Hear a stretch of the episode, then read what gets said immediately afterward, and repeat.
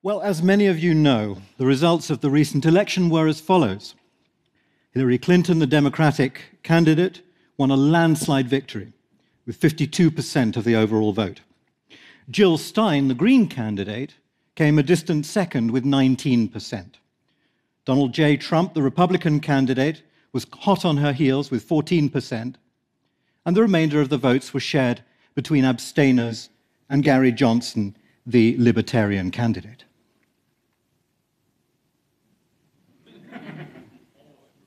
Now, what parallel universe do you suppose I live in? Well, I don't live in a parallel universe. I live in the world, and that is how the world voted. So let me take you back and explain what I mean by that. In June this year, I launched something called the Global Vote. And the Global Vote does exactly what it says on the tin. For the first time in history, it lets anybody, anywhere in the world, vote in the elections of other people's countries. Now, why would you do that? What's the point? Well, let me show you what it looks like. You go to a website, rather a beautiful website, and then you select an election. Here's a bunch that we've already covered. We do about one a month or thereabouts. So you can see Bulgaria, the United States of America, Secretary General of the United Nations, the Brexit referendum at the end there. You select the election that you're interested in, and you pick the candidates. These are the candidates from the recent presidential election in the tiny island nation of Sao Tome and Principe, 199,000 inhabitants off the coast of West Africa. And then you can look at the brief summary of each of those candidates, which I dearly hope is very neutral, very informative, and very succinct. And when you found the one you like, you vote. These were the candidates in the recent Icelandic presidential election, and that's the way it goes. So, why on earth would you want to vote in another country's election? Well, the reason that you wouldn't want to do it, let me reassure you, is in order to interfere in the democratic processes of another country. That's not the purpose at all. In fact, you can't, because usually what I do is I release the results after the electorate in each individual country has already voted. So there's no way that we could interfere in that process. But more importantly, I'm not particularly interested in the domestic issues of individual countries. That's not what we're voting on. So, what Donald J. Trump or Hillary Clinton proposed to do for the Americans is frankly none of our business. That's something that only the Americans can vote on. Now, in the global vote, you're only considering one aspect of it, which is what are those leaders going to do for the rest of us?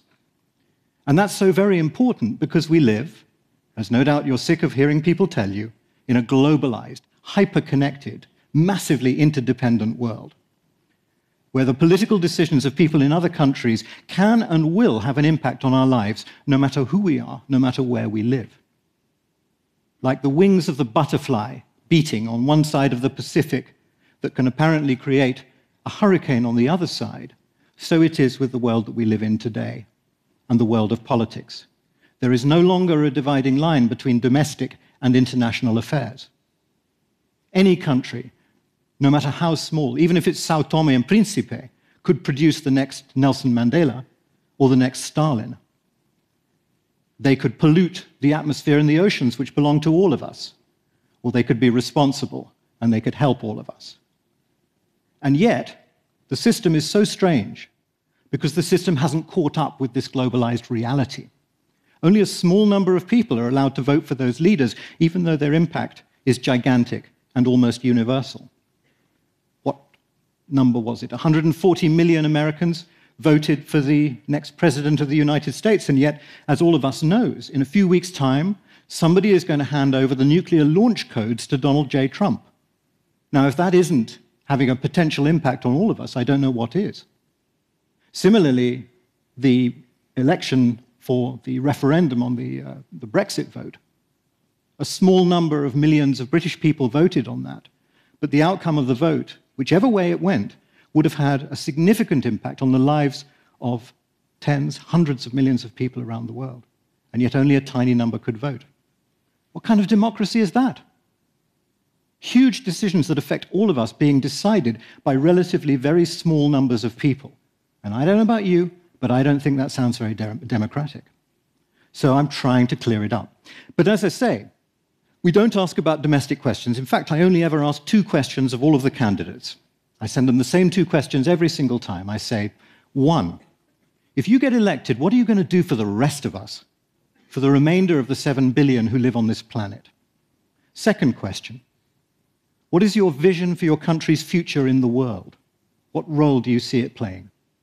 Every candidate, I send them those questions. They don't all answer, don't get me wrong.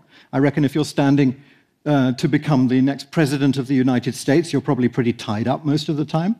So I'm not altogether surprised that they don't all answer, but many do. More every time. And some of them do much more than answer. Some of them answer in the most enthusiastic and most exciting way you could imagine. I just want to say a word here for Saviour Chishimba, who is one of the candidates in the recent Zambian presidential election.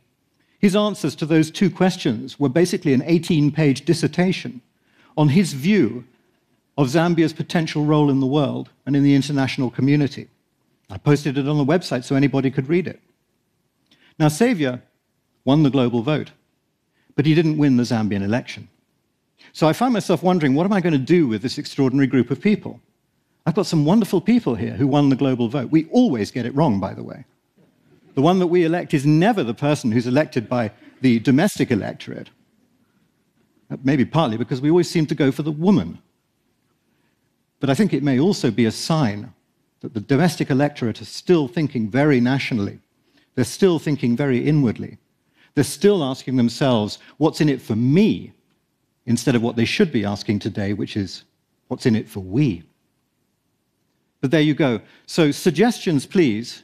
Not right now, but send me an email if you've got an idea about what we can do with this amazing team of glorious losers. We've got Saviour Chishimba, who I mentioned before. We've got Halla Tómasdóttir, who was the runner up in the Icelandic presidential election. Many of you may have seen her amazing uh, talk at TED Women just a few weeks ago, where she spoke about the need for more women to get into politics. We've got Maria das Neves from Sao Tome and Principe. We've got um, Hillary Clinton. I don't know if she's available. We've got Jill Stein. And we covered also the um, election for the next Secretary General of the United Nations. And we've got the ex uh, Prime Minister of New Zealand, who'd be a wonderful member of the team. So I think maybe those people, the Glorious Losers Club, could travel around the world wherever there's an election and remind people of the necessity in our modern age of thinking a little bit outwards and thinking of the international consequences. So, what comes next for the global vote? Well, obviously, the Donald and Hillary show is a bit of a difficult one to follow. But there are some other really important elections coming up. In fact, they seem to be multiplying. There's something going on, I'm sure you've noticed in the world. And the next row of elections are all critically important. In just a few days' time, we've got the rerun of the Austrian presidential election, with the prospect of Norbert Hofer becoming what is commonly described as the first far right head of state in Europe since the Second World War. Next year, we've got Germany, we've got France, We've got presidential elections in Iran and a dozen others. It doesn't get less important, it gets more and more important. Clearly, the global vote is not a standalone project. It's not just there on its own. It has some background. It's part of a project which I launched uh, back in uh, 2014, which I call the Good Country. The idea of the good country is basically very simple. It's my simple diagnosis of what's wrong with the world and how we can fix it. What's wrong with the world, I've already hinted at.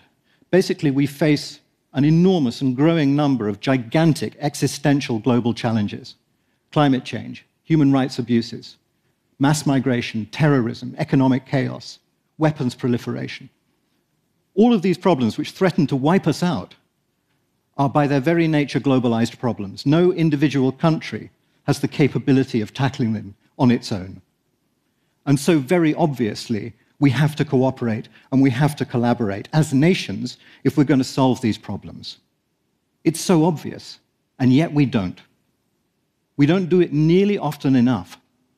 Most of the time, countries still persist in behaving as if they were warring, selfish tribes battling against each other, much as they have done since the nation state was invented hundreds of years ago. And this has got to change. This is not a change in political systems or a change in ideology. This is a change in culture. We, all of us, have to understand that thinking inwards is not the solution to the world's problems. We have to learn how to cooperate and collaborate a great deal more and compete just a tiny bit less. Otherwise, things are going to carry on getting bad and they're going to get much worse much sooner than we anticipate. This change will only happen if we, ordinary people, tell our politicians that things have changed. We have to tell them that the culture has changed. We have to tell them that they've got a new mandate. The old mandate was very simple and very single. If you're in a position of power or authority, you're responsible for your own people and your own tiny slice of territory, and that's it. And if, in order to do the best thing for your own people, you screw over everybody else on the planet, that's even better. That's considered to be a bit macho. Today, I think everybody in a position of power and responsibility has got a dual mandate, which says if you're in a position of power and responsibility, you're responsible for your own people and for every single man, woman, child, and animal on the planet. You're responsible for your own slice of territory and for every single square mile of the Earth's surface and the atmosphere above it. And if you don't like that responsibility, you should not be in power. That, for me, is the rule of the modern age. And that's the message that we've got to get across to our politicians and show them that that's the way things are done these days. Otherwise, we're all screwed. I don't have a problem, actually, with Donald Trump's credo of America first. It seems to me that that's a pretty banal statement of what politicians have always done and probably should always do. Of course, they're elected to represent the interests of their own people. But what I find so boring and so old fashioned and so unimaginative about his take on that is that America first means everyone else last. That making America great again means making everybody else small again. And it's just not true. In my job as a policy advisor over the last 20 years or so, I've seen so many hundreds of examples of policies that harmonize the international and the domestic needs, and they make better policy. I'm not asking nations to be altruistic or self sacrificing. That would be ridiculous. No nation would ever do that. I'm asking them to wake up and understand that we need a new form of governance, which is possible and which harmonizes those two needs, does good for our own people and does good for everybody else. Since the US election and since Brexit, it's become more and more obvious to me that those old distinctions of left wing and right wing no longer make sense anymore. They really don't fit the pattern. What does seem to matter today is very simple whether your view of the world is that you take comfort from looking inwards and backwards, or whether, like me, you find hope in looking forwards and outwards. That's the new politics. That's the new division that is splitting the world right down the middle. Now, that may sound judgmental, but it's not meant to be. I don't at all misunderstand why so many people find their comfort in looking inwards and backwards. When times are difficult, when you're short of money, when you're feeling insecure and vulnerable, it's almost a natural human tendency to turn inwards to think of your own needs and to discard everybody else's, and perhaps to start to imagine that the past was somehow better than the present or the future could ever be.